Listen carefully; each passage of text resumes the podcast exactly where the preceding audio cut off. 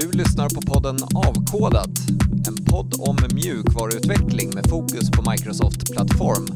Av och med oss på Active Solution.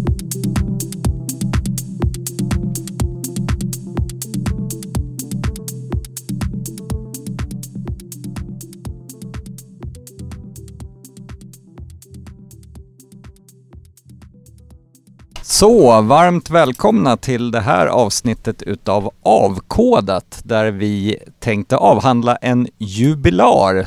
Eh, det är .NET Framework som faktiskt fyller 20 år. Woho! Grattis .NET Framework! Yay! Så idag så är det Cecilia Virén, Chris Klug, Peter Örneholm och jag, Robert Folkesson, som eh, ja, vi tänkte väl reminissa lite grann kring .NET-ramverket. Eh,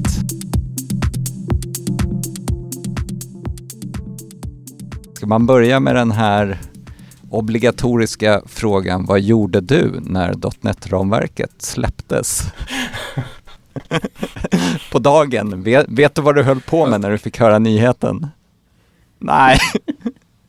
Fast Nej, men ska jag vara helt ärlig så är det dessutom lite lustigt. Lite sann Microsoft-anda så var det ju inte någon egentligen som brydde sig om .NET Framework 1.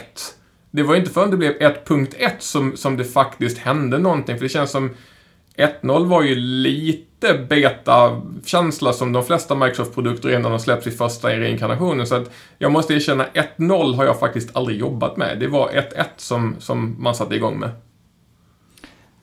Ja, samma. Samma här. 1.0 kom så hade jag ingen, jag var inte Microsoft-sfären alls då tror jag, precis. Uh, men skulle precis switcha över till att jobba och då var det 1.1 som precis hade kommit, tror jag, då, eller höll på att komma. Sen var det lite olycklig timing i Sverige om man ska vara helt ärlig. Nu vet jag inte om det var så internationellt också. Det var inte riktigt med på scenen riktigt så när det kom. För det kom ju ändå 2001. 2002 så. va? Om det ska bli exakt 20 år. Ja, precis. Det är bara att titta på min... Just det, 2022 var det nu ja. Covid-år funkar liksom inte för mig. Eh, 2002, det var rätt lagom tills IT-bubblan sprack mm. i Sverige. Så det, var, det, det, känns som att rätt många företag gick åt skogen precis i samband med att det släpptes också. Eh, vilket var en ganska olycklig coincidence om man ska vara helt och ärlig man pratade väl inte om det från början som .NET Framework i sig va? Utan det var väl, vad, vad hette det? Det hette Server eh, någonting, någonting från Microsoft. Eh, Next Generation Windows Services enligt Just det, så var det ja. Just det. Och sen efter det så gick man över till .NET Framework och sen hette allt .NET. Det var Windows Server .NET. Det var Windows Visual Studio .NET. Det var, det var allting .NET. Oavsett vad det var så var det ja. .NET på slutet. Måste pusha ut namnet. ja, precis. För det var ju så väldigt hårt kopplat till Windows Server inte. För vid det laget så var ju inte .NET Framework en del av Windows heller. Det var ju liksom en separat installation ovanpå så att säga att det var liksom Windows Server.net var ju ganska löjligt eftersom Ja visst, det följde med på installationen men det var ju fortfarande en extremt frikopplad pryl jämfört med liksom alla mm. andra serverprylar. Ja, jag minns att på den tiden då, eh, då byggde jag mest eh, webbaserade system i klassisk ASP eh, och mycket eh, faktiskt VB-komponenter. Men vi, vi, försökte vara lite så här strukturerade på den tiden och tänka lite grann på prestanda och så. Så vi byggde COM-komponenter som vi registrerade och sen så anropade man dem från klassisk eh, ASP. Och eh, då, då var ju det här ett enormt stort steg framåt ändå. Även med, med webforms måste man ju säga. Eh, men, att, men att kunna Ehm, att kunna bygga riktig objektorienterad kod var ju, kändes ju eh, stort. Och just den här grejen att man kunde uppdatera utan saker låste sig. För de jävla komponenterna de hade ju en hyfsad tendens till att hänga sig och så var man tvungen till att stanna en massa processer och grejer för att få dem låst, olåsta och sen så fick man liksom ja men vi får stänga ner webben under tiden vi deployar. För om vi bara startar yes. om webben så hinner någon göra ett anrop så låser kom-komponenten så då kan man inte uppdatera den. Fick man en, eh, det kan ju hända att man fick någon loop i någon kom-komponent någonstans. Då gick det inte att stänga ner den överhuvudtaget. Det var liksom, ja men då stänga av servern liksom och bota om och det ena. Ja men det var Jag hade precis samma läge som dig. Det var klassisk ASP och, och VB kom-komponenter. Det är inte något jag saknar.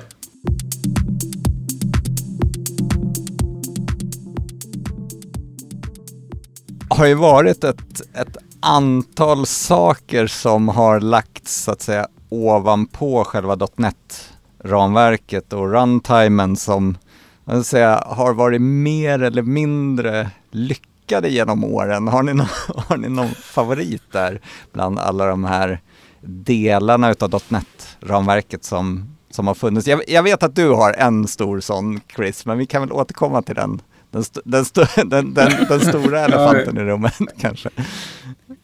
Jag visste att den skulle komma, det är uppenbart. Jag kan bara slänga, till att börja med bara chima in på den. Eh, det var ju eh, egentligen min, min intro till riktig programmering var också liksom VB6 kom komponenter registrerade och anropade från klassisk ASP. Eller jag hade egentligen gjort klassisk ASP sen innan och sen så var det in i VB6-världen.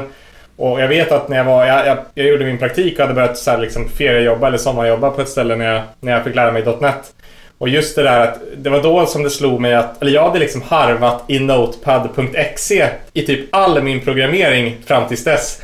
Men då kom jag till punkten att så här, nej jag måste, alltså det, det, det, det, funkar liksom inte längre. För att på den tiden var det ju inte heller riktigt att så här, ska du kompilera, eller ska du kompilera eh, klassisk ASP behöver du aldrig kompilera för det var ju liksom VB-skript och kördes på servern.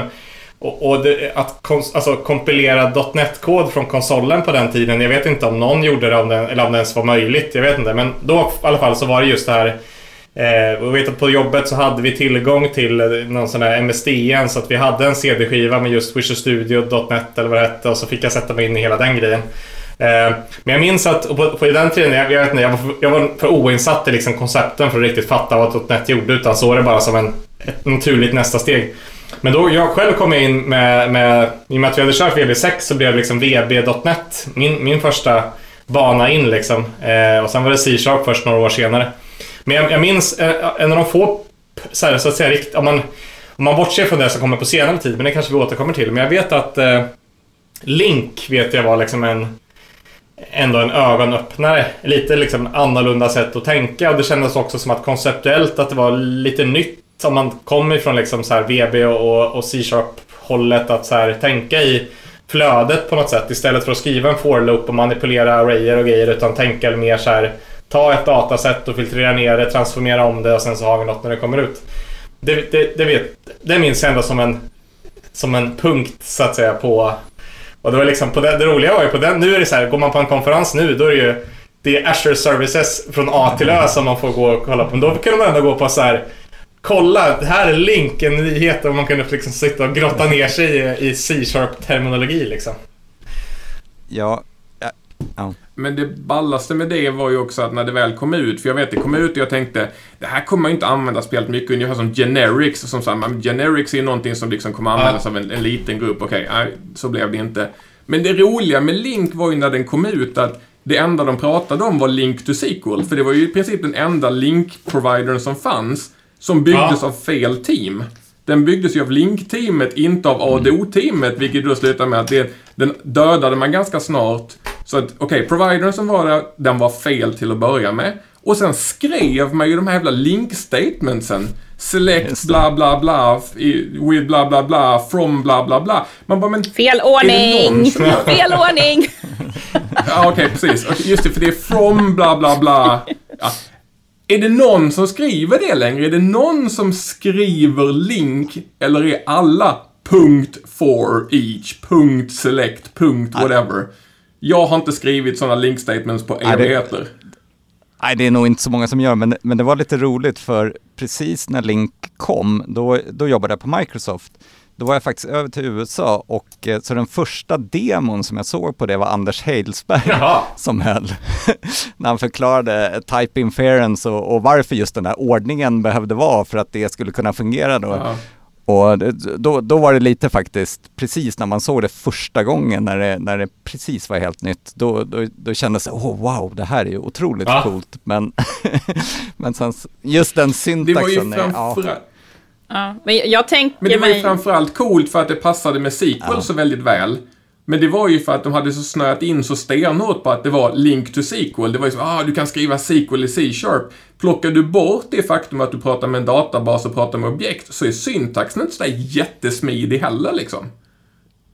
Men jag kan tänka mig att eh, den typen av syntax, eh, den används mera kanske om man sitter i vb.net, där den är mer naturlig, för man skriver på det sättet. Medan i C-sharp-världen har det svängt över till att man använder liksom funktionerna istället, för att det är mer rent. Och man, oftast behöver man inte skriva lika många som man gör annars, för då man behöver, kan ju hoppa över liksom selecten, det gör man i sin where, liksom. Eller Ja, eh, tvärtom. tvärtom. Precis. jag bara, det där lät inte rätt. Eh, så, så, så att, eh, ja, jag, jag, jag utsattes för den första gången när jag var i, i VB.net, så då, då, var det inte, då var det bara ordningen som känns konstig. Men så här, när man lärde sig hur det funkar så insåg man ju att ja, det är funktioner bakom, då behöver vi ligga i rätt ordning, annars kommer inte det funka. Liksom. Eh, mm. Men, men eh, som sagt, också VB.net från början.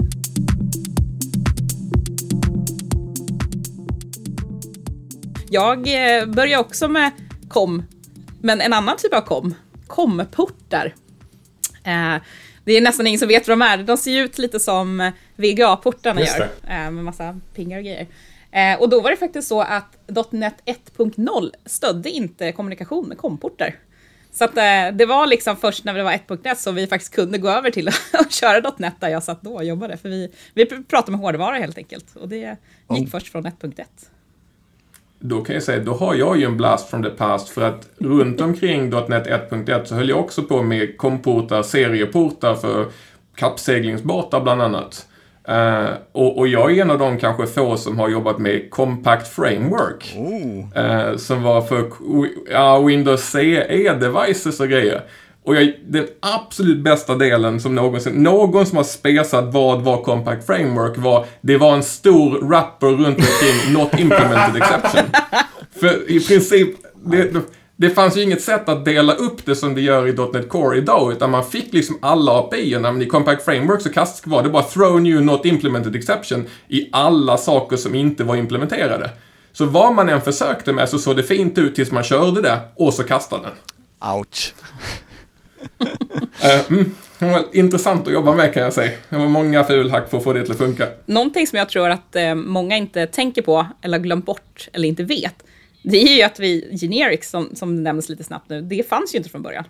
Det, det, är svårt att Nej. tänka sig idag, eh, C-sharp-syntaxen utan generic. Mm. Eh, var det 2.0 den kom? Var det det som var den stora där va? Uh, ja, något sånt måste det nog ha varit. För uh. tvåan var ju liksom, det hände ju någonting vid tvåan, trean var 3.5 var ju också egentligen en major release. Men det var, trean var väl för sig, det blev, trean skulle ju ha varit större och sen så visade det sig att man plockade ut en massa av det här eh, VCF, Worker Foundation, Card Spaces uh, och, och la det i en 3.5-release som var liksom out of band jättekonstigt. För tidigare så var ju runtimen kopplad till liksom frameworket och allting inuti och jag tror inte de hann bli klara med de delarna till 3.0 så att det var en sån här jättekonstig release där.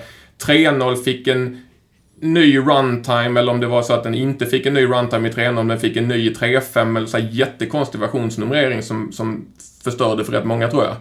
Uh, men ja, det var nog generics. Och för de som då, de som lyssnar som inte var med innan generics, vad innebär det? Jo, det innebär att alla listor och allting, allting som är liksom I-enumerable of T var I-enumerable of object. Så det var liksom så fort man hade en lista så var man tvungen till att kasta det till objektet. Allting var otypat. Uh, och det enda sättet att få någonting som var typat var att göra en array av en specifik typ som då inte var expanderbar utan var liksom fast i storlek. Det kan man inte också... Days, det, det, det patternet har ju nästan försvunnit med att man så här, man, man implementerade sin egen klass som var till exempel eh, person list till exempel. Och då kunde du... Och så ärvde du mm. från list av object. Eller ja, bara list egentligen, för det var det som fanns liksom. Och så kunde du då cast, och så kunde du överrida och casta ja. alla dina i, i add och alltihopa. Men det gjorde, det gjorde ju att det blev liksom eh, ganska mycket boilerplate-kod för, för saker som... Ja, det var på... Eh, jag jag, lika Chris, har ju undervisat i, i .NET eh, och det var liksom en av grejerna som ingick i labbarna när man lärde sig .NET egentligen. Mm. när man höll på med kollektioner och liknande innan tvåan. Eh, eller jag tror, jag tror det hängde kvar lite grann, men, men det gick liksom ut på att man skulle träna på att göra det för att det verkade behövas.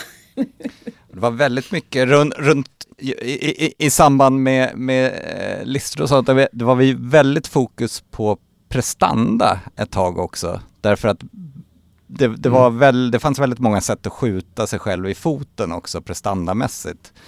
Där känns det ju som det har hänt en hel del i, i själva ramverket också fokusen på prestanda då var ju lite annorlunda, för det är ju ett, ett ofantligt fokus på prestanda i .NET Core idag med span of tay och allokeringsfria metoder och liknande saker. Det är ju på en helt annan nivå än det vad det var förr. För det är som du säger, förr så var det liksom mycket prestandagrejer som ramverket lät dig göra. Nu känns det som att ramverket kapslar in rätt mycket saker och löser prestandan för det mesta. Om du inte har tänkt att skriva typ Kestrel eller något liknande högprestanda-grej där det är liksom jätte, mm. jätteviktigt. Och med, Där var ju definitivt en stor skillnad. Och med .NET Core menar du .NET, för nu heter det ju .NET igen. .NET 6, precis. Ja, men, det var, först var det ju .NET Framework. Sen är det, ja. blev det Core som egentligen inte är samma framework, utan man eh, byggde ett nytt egentligen kan man ju säga.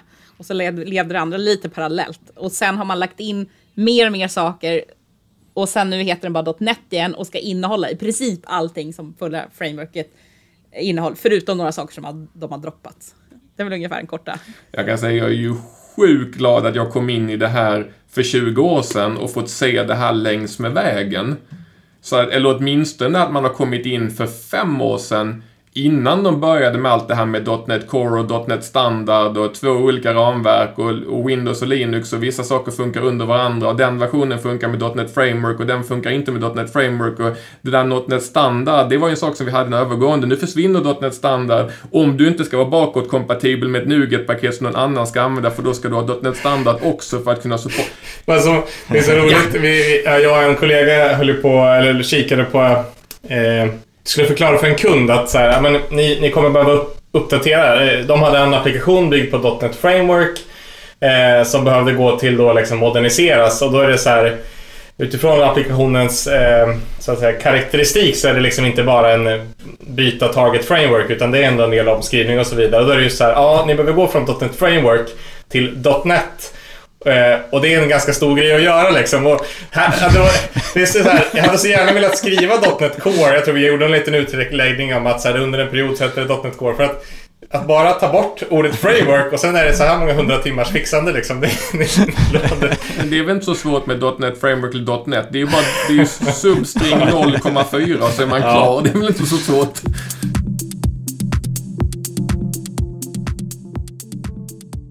Vi har gillat .NET Core-grejen, men måste, visst måste det ha hänt lite mer spännande innan, innan den eran? Oh, ja. Ja, men alltså, en, sak, en, en väldigt stor grej som jag tror att man missar, eh, det är det faktum att .NET 1 och 2 1, 1, 1 och, och 2, alla var ju webforms. Det är ju en helt grej, den har ju nästan försvunnit. Det är ingen som gör mm. webforms idag och nu så här i efterhand har man ju insett hur hur olyckligt egentligen webforms var. Ja, det löste en massa problem och det såg jättebra ut på scen och vi har byggt massa av grejer med det. Men det abstraherade också bort, och det var lite grann tanken, vi ska abstrahera bort det faktum att du är på internet, det är en webbsida. Det, det ska liksom inte synas. Nu känns det ju som att vi har över tid har gått ifrån det och insett att vi kan inte abstrahera bort det faktum att vi är på, nät, på ett nätverk, liksom att allting är webbaserat. Vi måste anamma den delen och förstå den också. Så jag tror en av de största förändringarna i .NET Framework var ju när MVC kom ut och folk började köra MVC mm. istället. Jag kan hålla med där, att jag, för jag kom ju från om man tänker, jag har skrivit rätt mycket alltså klientsidor VB6-applikationer också. Eh, och eh, Eh, sen börjat skriva en del så här VB6 med WinForms heter det va, tror jag. Och sen när jag skulle börja med mm. Webforms, alltså det var, ju, det var ju extremt enkelt att komma igång på så sätt att så här, man satt i UI och så drog man in att jag vill ha en update panel här och så vill jag ha det här och så fick man en liten snygg eh, vet du, knapp och så dubbelklickade jag på knappen och då fick man upp code behind och så kunde man liksom säga att när jag har klickat här då ska update-panelen refreshas. Eller ja, you know, those were the days liksom. Det var ju ganska produktivt utan att jag egentligen, jag hade inte koll, så mycket koll på HTTP och HTML och alltihopa. Vilket gjorde att jag ändå, jag levererade lite saker och sen så, men jag älskade ju när sen MVC kom. Och, alltså när jag väl var över när jag väl hade börjat fatta alltihopa liksom, då mm. insåg man ju vilken potential det fanns att fatta hur saker och ting funkar under huven. Liksom. Men visst är det skönt det du säger med att det var liksom, man drog in lite kontroller, man dubbelklickade på det, fick en code behind, saker körde på servern, update panels för att uppdatera gränssnittet, Blazor. Um, ja, det är, finns många ja. paralleller där. Men, men, men ändå, det känns lite done right, tycker jag ändå den här gången, mer. Ja. ja jag är medveten om att jag, det under huven är det en helt annan fråga, men, men det, det, det känns ändå som att det är ganska hårda vibbar tillbaka till webforms och på samma vis så tycker jag att Razer Pages, som jag personligen faktiskt aldrig har jobbat med, känns lite grann också tillbaka till klassisk mm. ASP. Det är liksom, ja men skriv allting i din, i, i din, din uh, eh, CSHTML-fil och så, så har man Razer Pages istället så behöver du ingenting bakom och så sköter vi all routingen inte helt övertygad om att jag gillar den idén, men det är kanske för att jag har liksom överlevt klassisk ASP en gång och behöver inte göra det en Min, gång till. Minns ni, eh, jag, eh, jag lyckas inte googla fram nu vad det heter heller, men jag har ett svagt, svagt minne av att Microsoft under en period gjorde någon sån här special-IDE eh, och, och massa lager ovanpå standard ASP.NET för att typ lite så komma igång. Det fanns en sån här DB-punkt och så kunde man göra lite enkla frågor och det var något eget, ja det var den här, man installerade det via den här web, Webmatrix uh, var det, Web precis. Var inte det liksom en, nu, alltså ja. jag har ett väldigt svagt minne, men var inte det lite som en helhetsupplevelse med delvis lite IDE som skulle vara lite enklare och delvis lite extra libraries och lite abstraktioner vilket gjorde att det... Ja, och så var det ju web, deploy under huven så att du i princip skulle kunna skriva allting i den där och få hjälp med att bygga frågor mot databasen och publicera till din webbserver med, med right-click deploy, förutom att det inte var right-click deploy, det var file deploy. Uh, same shit, different name. Um, jo, men det, det har gjorts mycket saker där längs med vägen som har liksom varit kreativa. På gott och ont har det varit väldigt mycket fokus på att få, få nybörjare att komma igång. Det är liksom här försöka abstrahera bort komplexiteten på, på gott och ont, jag förstår incentive och jag förstår idén bakom det. Eh, men samtidigt så är det lite grann, nu kommer jag låta extremt gatekeeping, men lite grann så här sålla agnarna från vetet också, för det, det i början kan jag säga att det var rätt många som jobbade som IT-konsulter inom situationstecken som i princip kunde de mest basic rudimentära prylarna liksom i det med drag and drop och sen så sålde man det. Eh, det har ju fått förändras lite grann när MVC kom och, man behöver liksom ha mer, lite mer förståelse bakom. Och jag tror att det var nog, jag tror att det var bra för plattformen att det finns liksom en mer inom situationstecken professionell nivå där man behöver kunna lite mer eh, och, och, leverera på ett annat vis för kundens räkning mm. så att säga. Jag tänkte, ja. Men en annan rolig anekdot om vi nu ska prata om historia.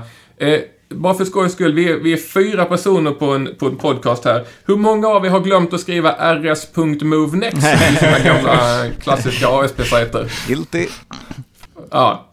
Ja, det är, för er som inte vet så kan jag säga att det är den sämsta API i världshistorien som Microsoft uppfann där. När man, man pratade med databasen så fick man ut ett record set.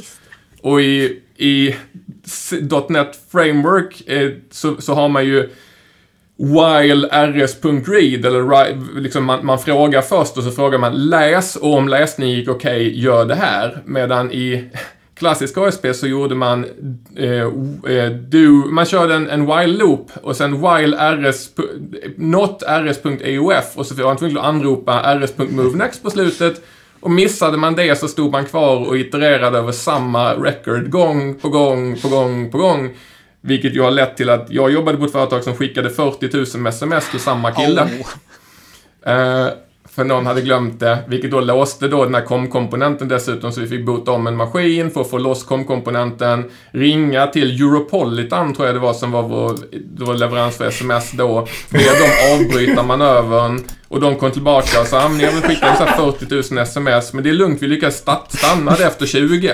Så det var någon stackars kille i Italien som fick sms 20 000 gånger till någon gammal Nokia-telefon som vi då har fått Det lär ju tagit slut på minne i den minnet telefonen. var fult. Och så, ja, så när minnet var fullt så har han ju gått in och tagit bort ett sms och direkt har det trillat in ett sms till. Och dessutom så fick han reda på sitt sms att han hade förlorat pengar. Så jag vet inte hur poppis den, den lilla buggen var.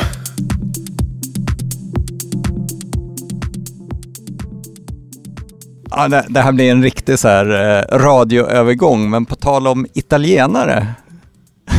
Jag, jag kommer att tänka på Vittorio Bertocci som jobbade på Microsoft tidigare i identitetsteamet och, och jobbar mycket med Azure AD och i den, eh, ASP.NET Identity och de här. Han var ju även väldigt involverad i en annan teknik som kanske ingen minns längre och knappt någon kanske har använt på riktigt. Cardspace. Kommer ni ihåg det? Love it. Ah, och, och, Ja. Schyssta grejer. Ja, och idén var ju ändå vettig att komma bort ifrån användarnamn och lösenord som autentiseringsmekanism. det är så jävla synd att det inte blev någonting. För det byggdes ju in i Windows skitsmidigt. Tanken var ju fantastisk. Okej, förlåt. Du, vi kanske ska berätta vad Cardspacet är eftersom jag tror att åtminstone 50% av de som potentiellt lyssnar på det här har ingen aning om denna fler, fantastiska faktiskt. produkt som aldrig blev någonting. Och, vi, och det, eh, vi, vi, visst eh, byggde det på SAML-tokens eh, som, Ja. som tokenformat där man kunde eh, få en, en, en utgiven identitet utav någon betrodd identity provider som man sen kunde eh, använda sig av i Windows för att autentisera sig mot tjänster på nätet till exempel eller på sitt eget nätverk eller va- vart man nu ville autentisera sig så att man fick upp liksom en cardväljare via det här samhällsflödet som kunde kickas igång då när man till exempel surfade till en webbplats som använde det här. Och då hade man liksom Och sitt kort ju så- sparat i, i datorn liksom, så du inte behöver bara klicka Ja. på den typ. Precis. Ja, men precis, det, var ju, det poppade ju upp ett fönster som var liksom här i dina, de kallar det väl liksom på svenska vad det kallas visitkort tror jag liksom. Men det var liksom här i dina olika cards som du kan använda. De var namngivna och sen valde man vilken man ville skicka med. Och ja, du kunde ju antingen få issuade från en leverantör så att jag liksom Facebook säger vi kunde ha issuat en, ett sånt Cardspaces-kort till min maskin och så fanns den på min dator. Alternativt så kunde man gå in och skapa sina egna tror jag, men då var det liksom då var det en själv som hade issuat och det enda man egentligen godkände sa liksom var men det är namn och e-mailadress och så var det liksom ett oautentiserat men ändå ett sätt för mig att återanvända autentiseringen på flera tjänster. Konceptet var ju fantastiskt smidigt. Eh, och tvärdog ju innan den släpptes mer eller mindre. Men det led väl lite utav att det var, det var ju bara Microsoft som st- stod bakom det. Så att det, det, det, det, blev, det, var ju ing, det var ju proprietärt och, och det var väl det som gjorde att det Ja blev något riktigt. Sen var, det ju, sen var det ju en lite annan tid då i och för sig om man ska vara sådana, för att nu är ju Microsoft väldigt liksom pro open source och Linux och, och Mac och det ena med det andra. På den tiden när de släppte det, ska man vara helt ärlig, de hade 95% av desktopmarknaden. Eh, så det är egentligen ingenting som hindrade det för att kunna ha blivit någonting. Förutom att det känns som att på den tiden så var det en massa IT-människor som satt på IT-avdelningarna och, och liksom satt på Ops-avdelningarna som vi kanske inte var direkt pro-Microsoft på det viset. Och jag tror att när man då börjar prata säkerhet och identitet och så Microsoft i samma mening och att de skulle sitta som spindeln i nätet. Jag förstår ju att det var en liten uppförsbacke om jag ska vara sån liksom. Och sen hade det ju krävts att alla, alla som hade sina befintliga applikationer skulle springa och implementera det här. När de redan hade en Ja. in, inloggningsrutin liksom, rutin som funkar. Det faller ju också bort lite grann på, på den tror jag. Ja, och det var ju, på den tiden hade ju alla sin egen inloggning med, med sina egna lösenord i klartext i databasen så som alla gjorde. Eh, då behövde man inte riktigt det där. Det, jag kan ju garantera att om vi tittar på 95% av de lösningarna som byggdes 2005, eh, eller när det här kom, det måste ha varit någon gång där omkring eller 2008. Då hade alla sina egna användarnamn och lösenord i en databas och de var ganska sannolikt inte hashade utan i klartext. Eh, så att den här tanken på liksom avancerad riktig säkerhet fanns ju inte heller riktigt med där. Vi var lite för upptagna med att leverera coola, sköna webb 2.0-prylar så gott vi kunde liksom. eh, Med DHTML och Ajax och här saker som ingen överhuvudtaget vill röra vid idag. Men det var ju det som gällde då. Och då var inte säkerhet speciellt Det högt upp på fanns listan. definitivt inget OpenID Connect att eh, använda sig av. Nej, det var lite annan tid då. Det var ju roligt på sitt sätt, men ja. Robert, minns du vad du gjorde 2000... Typ 8, 2010 kanske? jag, har, jag, har grävt, jag har grävt i internetarkiven nu här. Nu, Åh nej! Men Jag hittade en gammal presentation med dig om Microsoft Visual Studio och .NET Framework Shit. idag och imorgon från jag får såna flashbacks här när jag ser de här fina graferna här på... Vi får väl länka den här i någon slags notes här men... Här är en powerpoint där du presenterar... Eh, Visual Studio fantastiskt. 2008 och så vidare. Jag bara får, nu, när jag ser lite nyckelord som du nämner här så ser jag till exempel eh, det här, kommer du ihåg? Är det Ajax Toolkit har jag för mig att det hette. Det var lite, Ja, just det. lite, det var lite så Det här... var en massa fräcka komponenter som man kunde Ja, använda sig av med, med lite Ajax. sådär- eh, lite Man så kunde liksom verka lite cool fast man inte riktigt hade koll på vad man gjorde. Det var, det var drag and drop och det var liksom... Ja, det var, those were the days. Men det, det måste ju ha varit i samband, Robert, med att du och jag åkte runt i Sverige och pratade ja, .NET och även då den här elefanten i rummet-grej. För den släpptes 2007, såg Ja. jag nu. Eh, så det måste varit i samband med det någonstans där Det omkring liksom. kan det nog säkert ha varit. För det var ju också då som eh, Microsoft skulle satsa på ut, eh, inte utvecklarverktyg, men eh, verktyg för designers slash utvecklare. Med Oh. Diviner hade man ju en Diviners. idé om att man kunde slå ihop det där när, när det, det blev ett väldigt fokus på användarupplevelse, UX där ett tag och eh, elefanten i rummet som vi eh, pratar om är ju naturligtvis Silverlight. Vad hette editorn? Ja, Blend. Just det. Blend. Blend. Den finns ju kvar. Ja. Alltså Blend är ju, har funnits med för, för VPF sen efter det. Eh, och och jag, jag, jag, vet att alla kommer att skratta när jag säger det, men alltså Silverlight var bra grejer. Det fanns en jättebra tanke bakom Silverlight. Den var bara felanvänd i min värld.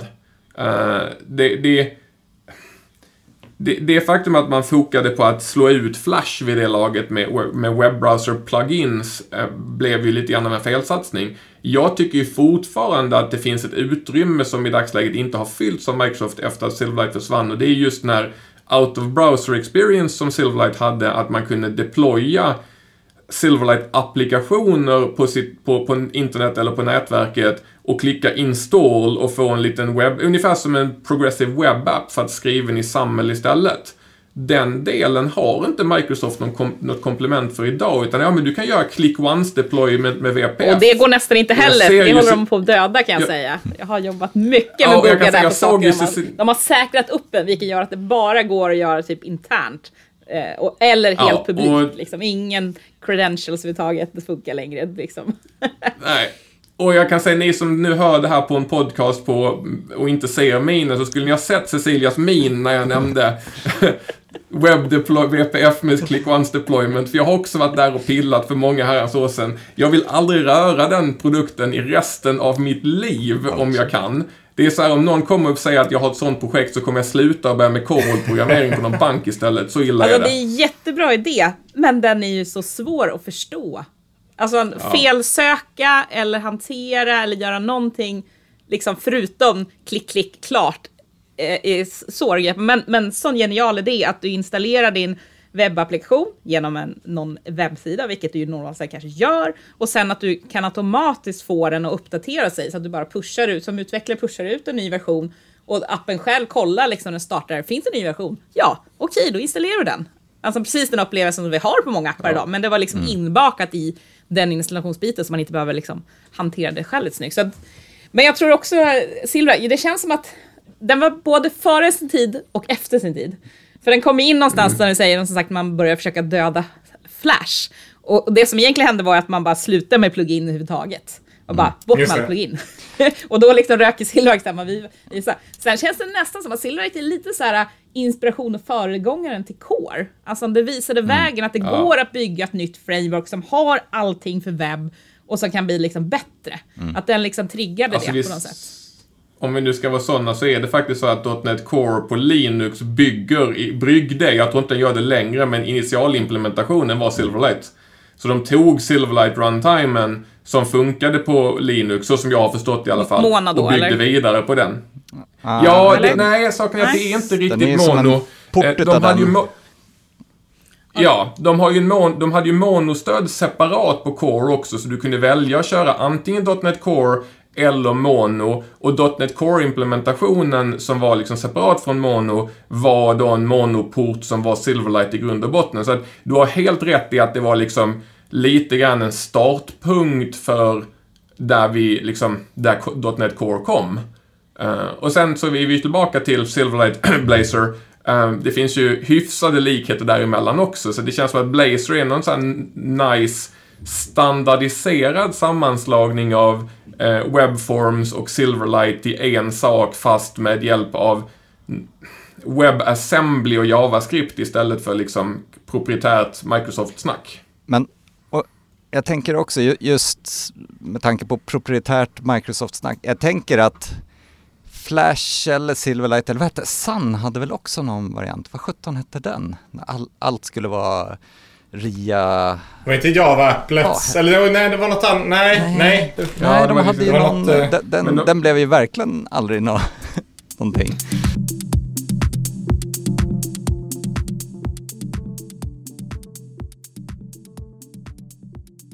Men, men jag tänker att den, den perioden ändå hjälpte till att se till att få skjuts ja. på utvecklingen utav webbstandarder. För det känns som att det hade stagnerat ja. lite grann innan dess. Och sen blev det liksom i och med Jobs beslut att uh, inte stödja Flash i iOS och att, att liksom det togs tag i i utvecklingen av riktiga webbstandarder och man hade sett vad man behövde kunna göra. Att, mm. att eh, Flash och Silverlight visade vägen liksom för vad man var tvungen, dit man var tvungen att nå i användarupplevelseväg.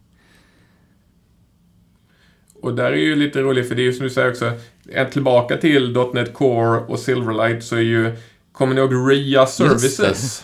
Rich Internet Application Services som var liksom ett sätt för en att bygga och där var ju den roliga grejen att då var det ju Silverlight i frontend, .NET Framework i backend och sen hade man RIA Services i mitten som skötte kommunikationen. Och det var ju då skrivet i Portable, Portable Class Library, som ju då föregångaren till NET Standard egentligen.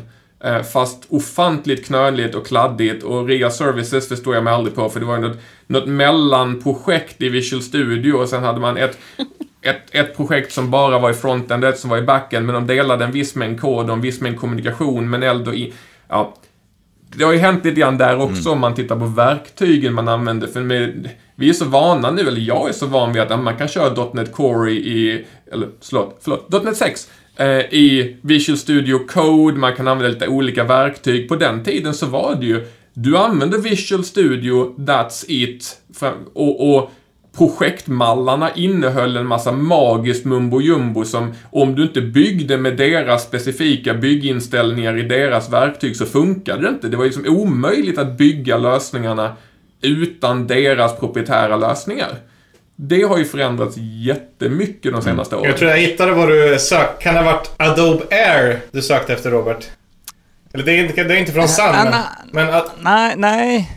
Nej, Adobe det... Air var ju en, en Flash-version fast med Aha, Forms okay. in, inmat, alltså mer Forms-inmatning okay. och databindningar. Uh, nej, den här... Ni, ni, som lyssnar nu, Peter har suttit och surfat här i bakgrunden och skickat över lite länkar nej. till gamla presentationer och bland annat en jag Mix en, 2010. Nu, nu är jag walking down the jag... memory lanes, men jag hittade en föreläsning där Chris förespråk eh, vurmar om nyheterna i Internet Explorer 9. Inklusive. Yes. Jag kan bara säga din sköna slide från Mix 2010. Jag var faktiskt på Mix 2010 i Las Vegas eh, och tittade på när de pratade om Silverlight och hade mig. Eh, det var enda konferensen mer eller mindre, ja, en av ett fåtal som jag har gått på utan att vara faktiskt talare. Förutom att jag faktiskt var registrerad som talare för att någon hade hittat en länk som man kunde anmäla sig till konferensen utan att betala. Eh, om man bara visste adressen så fick man en speaker badge istället och slapp betala konferensen. Det där var 2010, det är preskriberat nu. Det måste vara 10 års preskribering på det där. Ja, ja du har nog betalt av dina Microsoft eh, eh, cred sen dess. Jag, jag tror ja, det också. Eh, men jag tänker en annan sak som, eh, som vad heter det, jag bara slår mig. Det är så kul att bara se vad som är gamla nyckelord här. Men någonting som faktiskt som gjorde stor skillnad och som håller i sig länge, fortfarande är ju... Eh, jag tänker på Asynka Wait. Det känns ändå som att det är en fundamental grej. Som ändå, jag vet att jag, jag har varit med och skrivit multitrådade applikationer. Nu är Async Await inte bara till för multitrådning, men alltså att, att göra saker parallellt i .NET in, när man var tvungen att hantera trådpooler och grejer.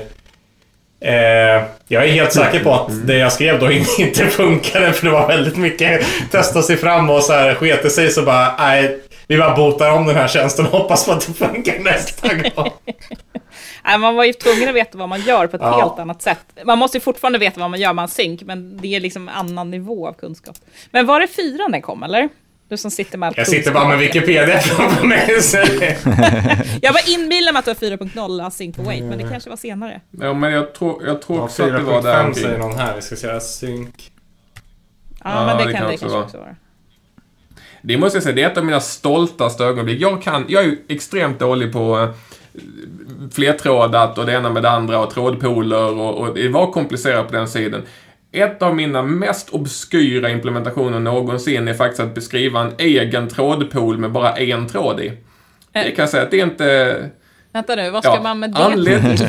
Jo, det, om, om man bygger en, en kioskapplikation som ska köra på Windows och vill bygga den i Silverlight men måste kunna kommunicera med den lokala maskinen så måste man köra VCF-tjänster på den lokala maskinen för att Silverlight då kan kommunicera över HTTP med localhost. Och sen kan VCF, VPF-applikation, VCF-applikationen sorry, som ligger där prata med Windows i sig. Men jag kunde inte bygga gränssnittet i Windows av olika skäl. Och i VSF var vi tvungna till att hosta en kreditkortsterminal som gick på serieportskommunikation. Men API -et där stödde bara events. Och då var jag tvungen till att vara på samma tråd för att kunna lyssna på eventen som startade. Så jag skrev om VCF till en egen trådpool med bara en tråd i. Eftersom jag visste att det bara fanns en klient in och i och med att den då var single threaded apartment med en tråd i trådpoolen så kunde den även signa upp och börja lyssna på event i en ActiveX-kontroll som jag hade bakat in i VCF-tjänsten. Den kan jag säga, den tog ett tag att komma fram till att den skulle fungera. Hygglig Uppgradera den till senaste. Jag tror att den tjänsten är död sedan länge, men jag byggde, vi byggde en kiosk för att sälja, alltså skulle stå på typ motsvarande Biltema fast i Nya Zeeland.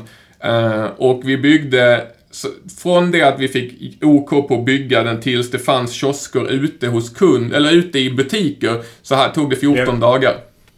Eh, så jag kan säga det, det, det byggdes snabbt eh, och det var, det var lite High Chaparral kan vi säga. Jag tror inte det fanns ett enda test i hela grejen överhuvudtaget. Och jag byggde upp med James Newton King från, Ah. eh, från eh, d- Och jag minns så väl, jag satt någon kväll på kontoret och hade programmerat ihop någonting så jag hade ingen aning hur det funkar och så kommer James förbi och säger James, kan, kan du titta på det här? Och han tittar bara på mig, ler och säger Chris, I trust you. Och sen vände han och gick därifrån. Så mycket hjälp fick man under de här 14 dagarna också av sin kollega som man skulle bygga det ihop med. Delegering, hör jag. Ja, jo precis. Ja, det, är, det är förundransvärt vad man har, nu när man sitter och pratar med er, hur mycket man faktiskt har glömt bort om historien. Ja. Saker man har liksom förträngt. Eh, Vissa grejer pratas det ju om och om igen, men vissa av de grejer du nämner nu, de har man inte hört sedan man höll på med dem. För, eh, eh, Nej. Förvånansvärt. Men en sak är ju MVV, eller, eh, MVVM. Jag ju spenderade ju ofantligt mycket tid och energi med model, model View, View Model Pattern och skrev ramverk och åkte runt på konferenser och pratade och sen så i och med döden av Silverlight så försvann det intresset. Den inte lite revival i form av Knockout JS typ? Jag tror de... Det blev en liten bryggning liksom. Eh, av... Det, Ja, egentligen så har du ju lite grann samma sak i... Jag kunde ju ta med mig mycket av kunskapen in i eh, Angular också. Eftersom allting som har med databindning bygger ju egentligen på... på kan, kan du ju peta in MVVM i också. Så att visst, jag har tagit med mig mycket kunskap till webbsidan av det också. Eh, men mycket av liksom idéerna med view model locators och andra saker som man behövde för att få det till att funka har liksom... Ja, det var ju bara slänga och gå vidare. Jag, jag tänkte på en annan sak som, som man inte tänker på så mycket längre när mer och mer är webbaserat och, och den, den koden som man, som man bygger mer och mer körs ant, antingen liksom som, som icke eh, C-sharp eller .NET-kod i webbläsaren eller på serversidan. Det är ju obfuskering. Det var ju en het fråga ett tag. visst det här att, ja. ja men vänta, om jag bygger en klientapplikation i .NET, då går ju den att reverse-engineera.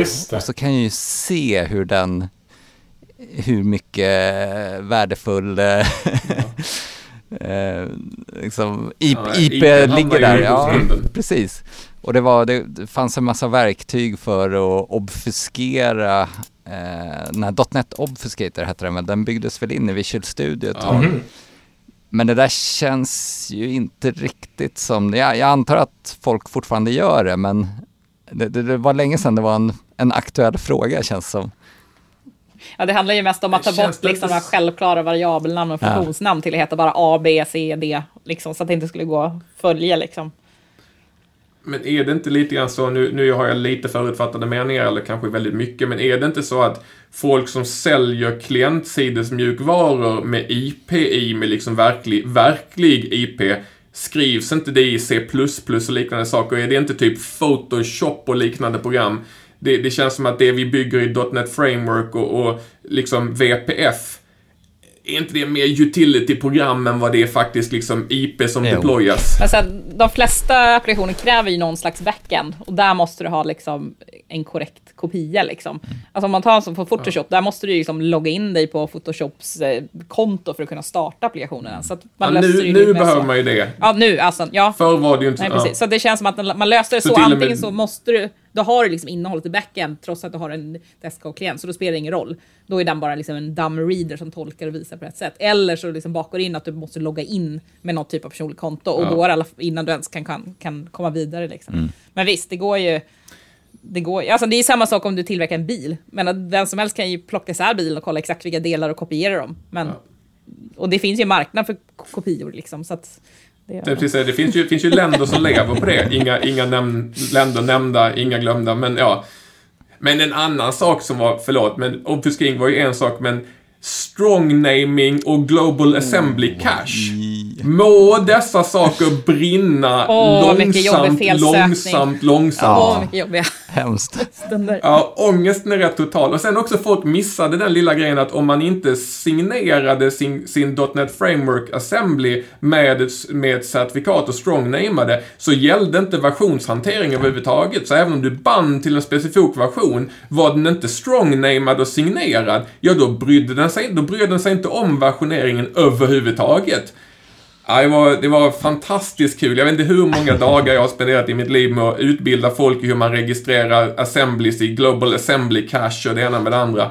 Dagar jag aldrig får tillbaka igen. Det är ju inte... Fin idé från början med reuse, men där tar det stopp. Ja. Jag inser att vi kanske är Ja. ganska... Vi sitter och pratar mycket om det här som att det var liksom så här historia och sen så kan...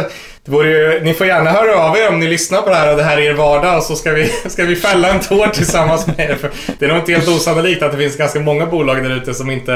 Eh, som faktiskt sitter med strong Och- name. Och Peter, var kan, var kan man eh, hitta oss och prata Ja, just med det. oss? Man, eh, man kan höra av sig på Twitter. Eh, skulle jag säga. Pinga Active Solution eller pinga någon av oss. Eh, men även avkodat.se skulle jag säga är en bra inkörsport. Jag tror... eh, eh, jag, Men jag tänkte ju framförallt på att vi har Ja, en. Facebook-sida där Ja. alla avsnitt är längst upp. just Där det. är perfekta tillfället att föra dialog med av- under varje avsnitt. Precis. Och det, det slog mig plötsligt att jag tror vi har missat att fixa Naked Domain, bara att vi har glömt bort det. Jag tror att det är www.avkodat.se, kan det vara så?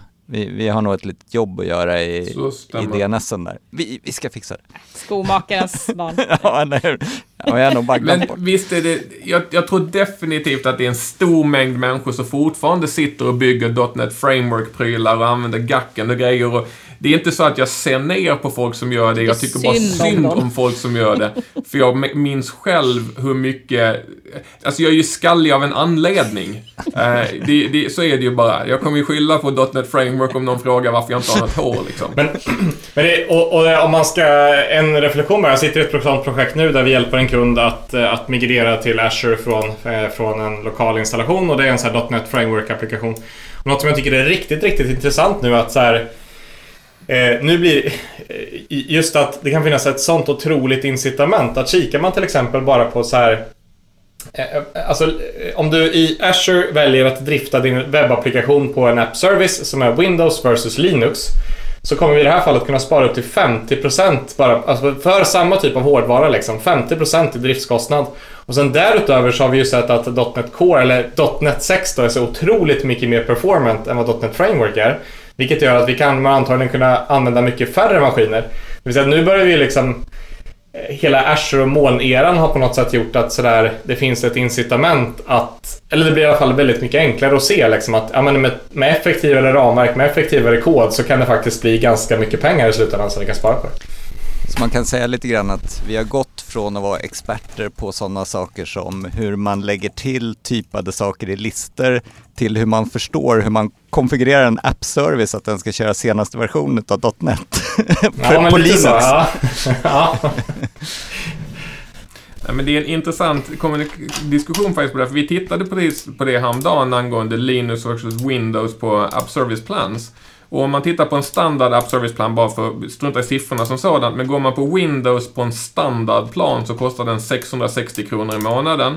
Och motsvarande Linux-maskin kostar det är det saken, vid standard är det inte så stor skillnad faktiskt, för då är det 627 kronor i månaden. Men tittar man på Basic, vilket man kan köra för Dev och Test, så är det 119 kronor versus... Eh, jag tror det är 500 kronor. 495. Det är en viss skillnad.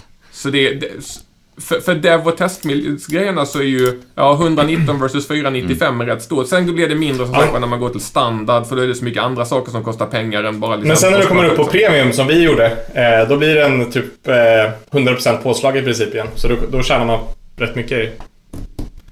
Då är det 13... Tre, premium är 1320 på Windows och 759 eh, på Linux ja, så på Premium är det, är det stor skillnad. Det är bara standard mm. som råkar vara liksom ganska så jämnt mm. matchat. Uh, så att, visst är det så. Det är ju som du säger, det finns ju incitament att byta över både i form av kostnaden för att drifta maskinerna om man hamnar på Premium. Du har högre prestanda, vilket innebär mindre maskiner, vilket är billigare i drift.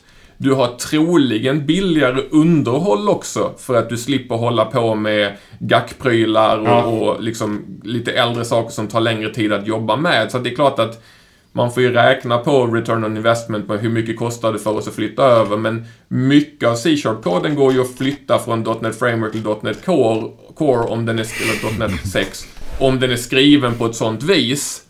Uh, men, men ja, det är definitivt värt att ta en titt på i min värld. Annars kan man ju alltid köra Windows Containers med att slänga in gacken i en eh, Docker-container istället, sen hosta containern om man nu känner för det. Det är nu Cecilia tar sig på ansiktet eller huvudet och skakar på det bara Chris, var tyst. ja. jag, jag, jag, tycker att vi liksom slutar här. nu är det bra. Vi behöver inte ta mer.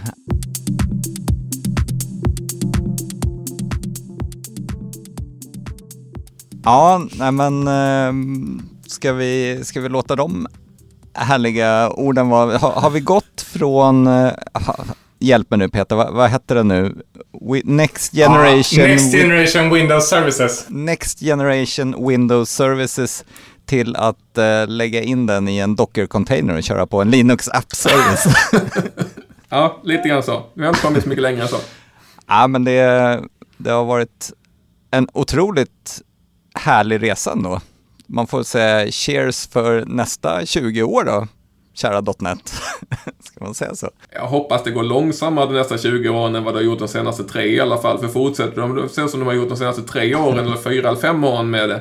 Så, för det har ju hänt väldigt mycket just de senaste fyra, mm. fem åren jämfört med vad som hände mellan liksom, de, de, de 8-10 åren innan det. För det stod ju rätt still under en väldigt lång period eh, efter .NET Framework 4 5 var väl kanske den sista liksom, riktigt stora releasen. Fast vi alltid tror att vi kommer ha någonting att prata om så har vi håller på snart en timme här. Ska vi eh, ha, ha några avslutande ord här och, och lämna våra lyssnare med? Ja, om du har varit med på resan så, så äh, känner du igen dig i det jag har sagt. Har det inte varit det så grattis, du slapp. Vi... Ja, men och, och likadant. Är det någon som lyssnar så hör gärna av er om ni har någon anekdot eller någon story. Skriv i kommentarsfältet eller pinga oss på Twitter eller sådär. Så. Vi, vi lämnar dig med lite nostalgiska länkar till eh, Chris och mina gamla presentationer. Jag noterade att du hade 52 slides i din presentation Chris. Så det finns lite... Det måste ha varit en 10 minuters presentation. Så det finns lite att eh, gräva i nostalgiväg där.